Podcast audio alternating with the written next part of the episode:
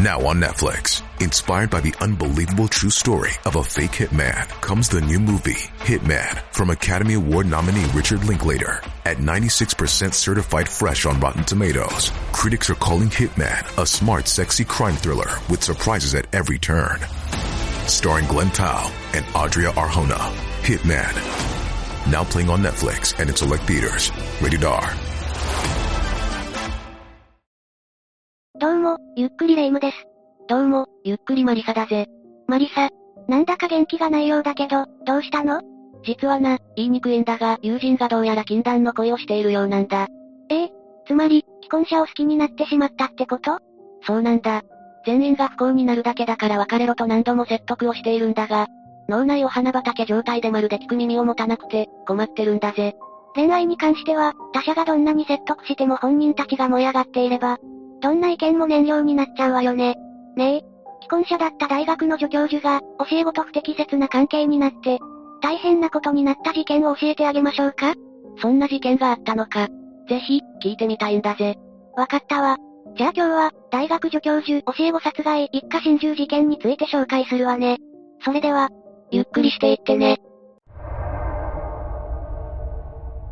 まずは、事件の犯人である大場博義の生い立ちについて説明するわ。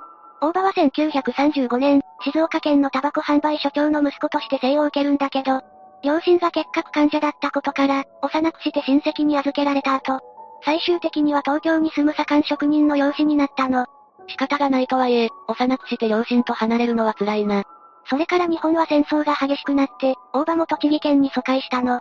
中学と高校を卒業した後は立教大学の文学部英米文学科に入学し、卒業後は同大学の大学院に進学、修士課程、博士課程の単位を取得するに至ったわ。ええ、とても頭のいい人物だったんだな。いわゆる生え抜きってやつね。それから大場は年下の女性と結婚し、二人の娘にも恵まれたわ。32歳の時には助教授に昇格し、どこか影のあるミステリアスさも相まって、学生たちからも人気だったの。若くて雰囲気のいい先生は、人気だよな。ここまで見ると、生活には何も不満なんてなさそうだけどな。表向きはね。大場は女子生徒との不適切な関係がたびたび噂されていて、そのことをしょっちゅう同僚の女性に相談していたの。そんな話をされていた同僚女性も、どんな気持ちで聞いていたんだろうな。遊び感覚の浮気を繰り返していた大場は、生徒の一人であった K さんという女性と付き合うことになったの。その関係は在学中から4年間も続き、大学院に進学した K さんも、大場にのめり込んでいく一方だったのよ。恋はもう動くって言うもんな。しかも恋愛経験の浅い学生時代の恋なら、なおさらだよな。既婚者だった大場にとっては遊びだったけど、K さんは本気だったの。そして、徐々に事態は深刻になっていくわ。山梨県甲府市出身の K さんは資産家の娘だったんだけど、両親からは早く地元に帰って身を固めてほしいと言われていたの。大場に夢中だった K さんは修士論文の提出をあえて延期したりして、少しでも長く大場といる時間を作ろうとしたのよ。すごいな。ところでこの男は教え子に手を出しているけど、今だったら大問題だよな。この時代は問題なかったのか？この時代でも、普通に問題行為に該当するわよ。大場がしたことはセクハラに該当するんだけど、その言葉が存在しなかった当時においても、バレれば懲戒処分になるレベルのことだったんだから。きっと周囲も、モテている先生がまた学生と揉めてるくらいで流してしまったのかもな。それもあるかもしれないわね。この時に大場が処分を受けていれば、事件は起きなかったかもしれないわ。話を戻すけど、大場は K さんに対して妻との関係は冷め切っていると説明していたの。その矢先、K さんは大場の子供を妊娠したと報告し、妻との離婚を求めたわ。おお、ついに、なるべくしてなったという感じだな。さらに、大場にとってまずいことが続くわ。同じ頃、大場の妻も自分の夫と K さんのただならぬ関係に気づいてしまったの。当然ながら、奥さんは大激怒。大場と K さんの密会現場に踏み込んで、別れるように強く迫ったの。小さな子供もいるんだし、いつまでも旦那が若い女にうつつを抜かしていたら、そりゃあ嫌に決まってるよな。妻は精神的に追い詰められて、自ら命を絶つような行為をするようになったの。実は K さんは、大場の妻の大学の後輩にあたる人物でもあったのよ。奥さんも高学歴だったのか。それにしても、大場は悪魔のような男だぜ。でも早くしないと、K さんのお腹の子供はどんどん大きくなるよな。ええ。だから大場も、子供は諦めてほしいと言ったんだけど、K さんは堅くなに産むと言い張ったそうよ。だけど大場との愛人関係に悩んでいた K さんは、保持筋リンパ腫という悪性リンパ腫の一つを発症してしまい、静養のためにしばらく実家に戻ることにしたの。K さん、癌だったのか。若いから進行も早いし心配よね。そして1973年7月19日、K さんは定期治療のために東京へと帰ることになったの。両親にとっては、これが最愛の娘との最後の別れとなってしまったわ。そんな、あまりにも辛すぎるんだぜ。東京に帰ってきた K さんは、新宿にある靴屋で赤いハイヒールを購入したの。その日は独協大学に通う弟と一緒に下宿していた北区の親戚宅に宿泊しているわ。弟さんも有名大学に通っているのか。兄弟揃ってすごいな。そして翌日の7月20日、K さんは友達に会うので遅くなると伝言を残して下宿先を出たわ。それを最後に消息を絶ってしまい、実家の両親もそのことを知るの。K さんは癌を患っていたし、親も気が気じゃないよな。そうね。なおかつ K さんは分別のある性格で、無断外泊なんてするタイプじゃなかったことも、両親の心配の種になったわ。だけど3日後に2週間ほど旅行します。8月4日に帰りますという手紙が実家に届き、それが K さんの筆跡だったことから、両親もひとまずは安心したの。直筆だったなら、確かに無事なんだと思うよな。K さんの手紙が届いてから1週間後、今度は知らない女性と思われる名前の人物から手紙が届き、そこには遊覧船では厄介になりました。あなたの彼によろしくと書かれていたの。さらに現金2万円も添えて実家に郵送されたのよ。んつまり K さんが、旅行先で出会った人ということか？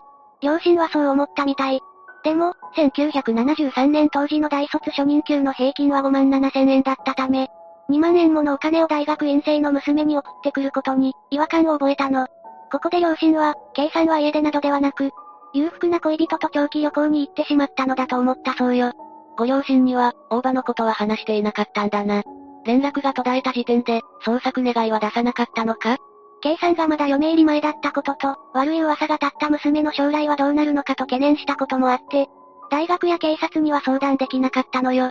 確かに成人しているとはいえ、無事に見つかった後の人生もあるからな。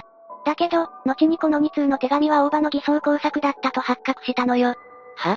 偽装工作？ええ。K さんの失踪には、大場が深く関わっていたの。それにもかかわらず、大場は新聞広告に K さんを心配するかのようなメッセージを掲載したり、山梨の実家を訪ねて K さんはまだ帰りませんかなどと聞いたりもしたわ。それって、K さんのご両親は何も気づかなかったのか？少なくともご両親は、親身になってくれる大場に娘のことを相談していたわ。その裏で大場は、K さんの命を奪っていたのよ。K さんの行方がわからなくなった7月20日、大場は研究室を抜けて新宿で彼女と落ち合ったの。実はこの二人、合いびきのために大場の恩師である教授の別荘を何度か利用していたんだけど、大場は今回もそこに誘ったのよ。教授も、そんなことをすると分かっていたら別荘なんて貸さなかっただろうな。大場は別荘で K さんの首に手をかけて命を奪った後、冷たくなった彼女を周辺の空き地に埋めて隠したの。それから夜の11時過ぎに、普段から相談事をしている同僚女性を料理店に誘ったのよ。その時間帯に誘われて、すぐに行ける女性もすごいな。そこで大場は、K さんを手にかけたことを告白し、蹴りをつけた。君の想像以上の方法だよと。とんでもない告白をしたのよ。それを聞かされた女性は、K さんが自ら命を絶ったということかと質問したのだけど、大場はもっと大変なんだと、自分の犯行をほのめかしたの。は？そんなことがノーノーと言えるなんて、どうかしてるんじゃないか？いや、そもそも人を手にかける時点で、どうにかしてるんだが。そこが大場の異常性を感じるところと言えるわね。女性に打ち明けた大場はさらに、夕方の5時から9時までは自分と一緒にいたことにしてほしいって、アリバイ工作を頼んでいるの。そんなことを OK したら、同僚女性も共犯になるじゃないか。で、首を縦に振ってしまったのか？同僚女性は大場が犯罪に手を染めた可能性があることを知り、困り果てて OK しなかったわ。だけど、到底彼女一人では抱えきれない問題だったため、同僚女性は大場の8年先輩にあたる助教授に全てを打ち明けたのよ。確かに、普段から悩みを聞いてあげていた同僚からこんなことを言われたら、戸惑うよな。助教授はどうしたんだ？助教授ももちろん驚いて、大場の大学時代の同期で親友でもある他大学勤務の男性を自宅に呼び出したの。二人で一晩中話し合った結果、家族旅行から帰ってきた大場を大学校内の一室に呼んで、事実確認をしたわ。大場は罪を認めたのか？認めたわ。教授たちは実施するようにと強く説得したものの、信じられないことに、大場はもうやっちゃったもの。仕方がないじゃないかと開き直ったのよ。はぁ、あ、やっちゃったものじゃないだろうが。ちっとも反省してないな。反省していたら、少なくとも犯行後に家族旅行なんてできないわよね。さらに大場は残ったものが、どううまくやっていくか相談しようとも言い放ったのよ。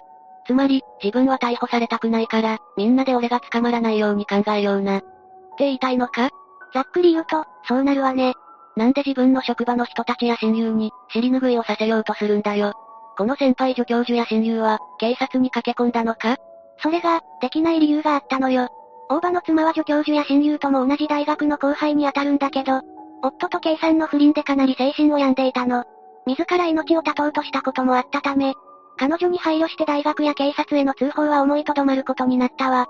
ん？気持ちはわかるが、事態は急を要していると思うんだが。助教授たちも、すぐに諦めたわけじゃないの。翌日も助教授は大場に自首を進めたんだけど、彼は自分のことをあれだけ愛してくれた彼女なのだから、あんな扱いをされても本望だろう。と言い出したのよ。正気か？愛した男からされた、最大の裏切りのように思えるんだが人を傷つけることに躊躇がなさすぎて、寒気がするぞ。驚いた助教授は、では、君の娘が将来同じことをされても構わないのか？と大場に迫ったんだけど、彼はそれは認めるわけにはいかんとしれっと答え、助教授を唖然とさせたのよ。すまん。救いようがなさすぎて、もう言葉が出ないぞ。その後も助教授たちは、再三にわたって実施するよう説得したわ。でも、大場は家族を連れて千葉県に海水浴に行くなどして、普通に日常生活を送ったの。そのさなか、遺体遺棄現場に赴いて、より人目につかない場所に埋め直すなどの隠蔽工作も抜かりなく行って、そのことを堂々と絶対にわからない場所に埋めたから大丈夫だと、わざわざ助教授に話したりもしたのよ。一方で、K さんの実家でも動きがあったわ。旅行から帰ると手紙に書かれていた8月4日を過ぎても帰宅しない娘を心配した両親が、大学に捜索を要請したのよ。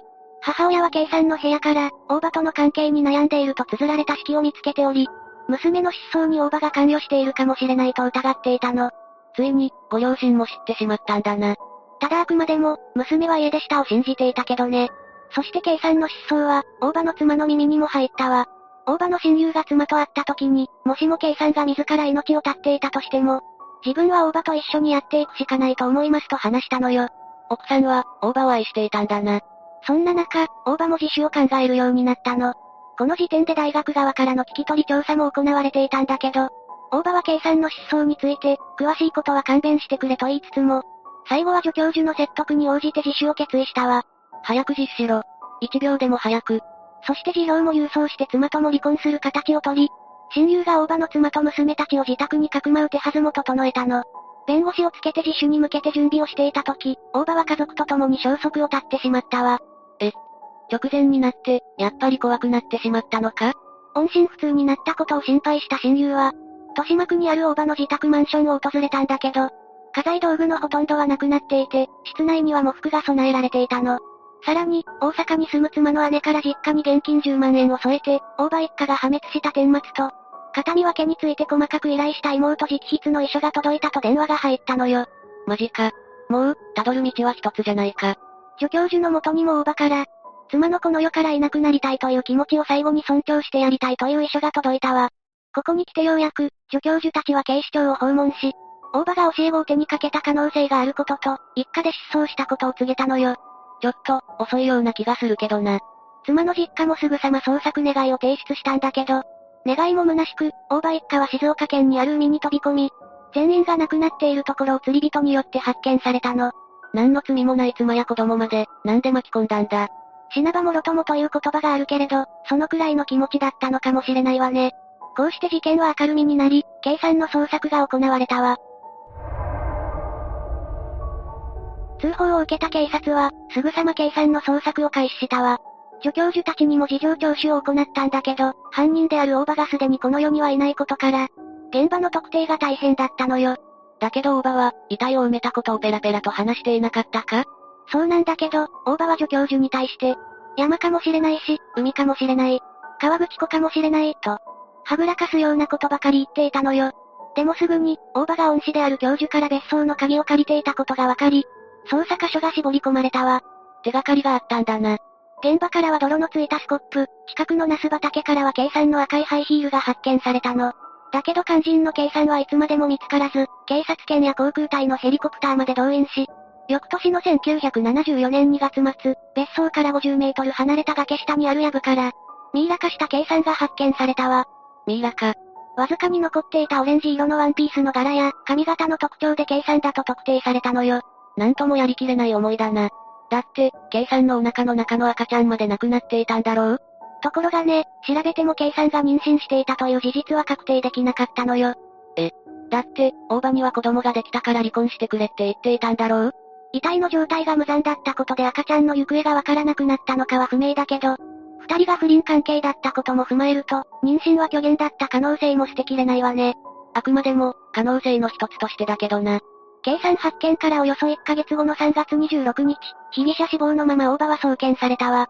これにより、事件は決着を迎えたのよ。マリサ、今回の話はどうだった？後味が悪すぎて何とも言えないが、大場が逮捕されて、社会的制裁を何も受けていないことが心残りだな。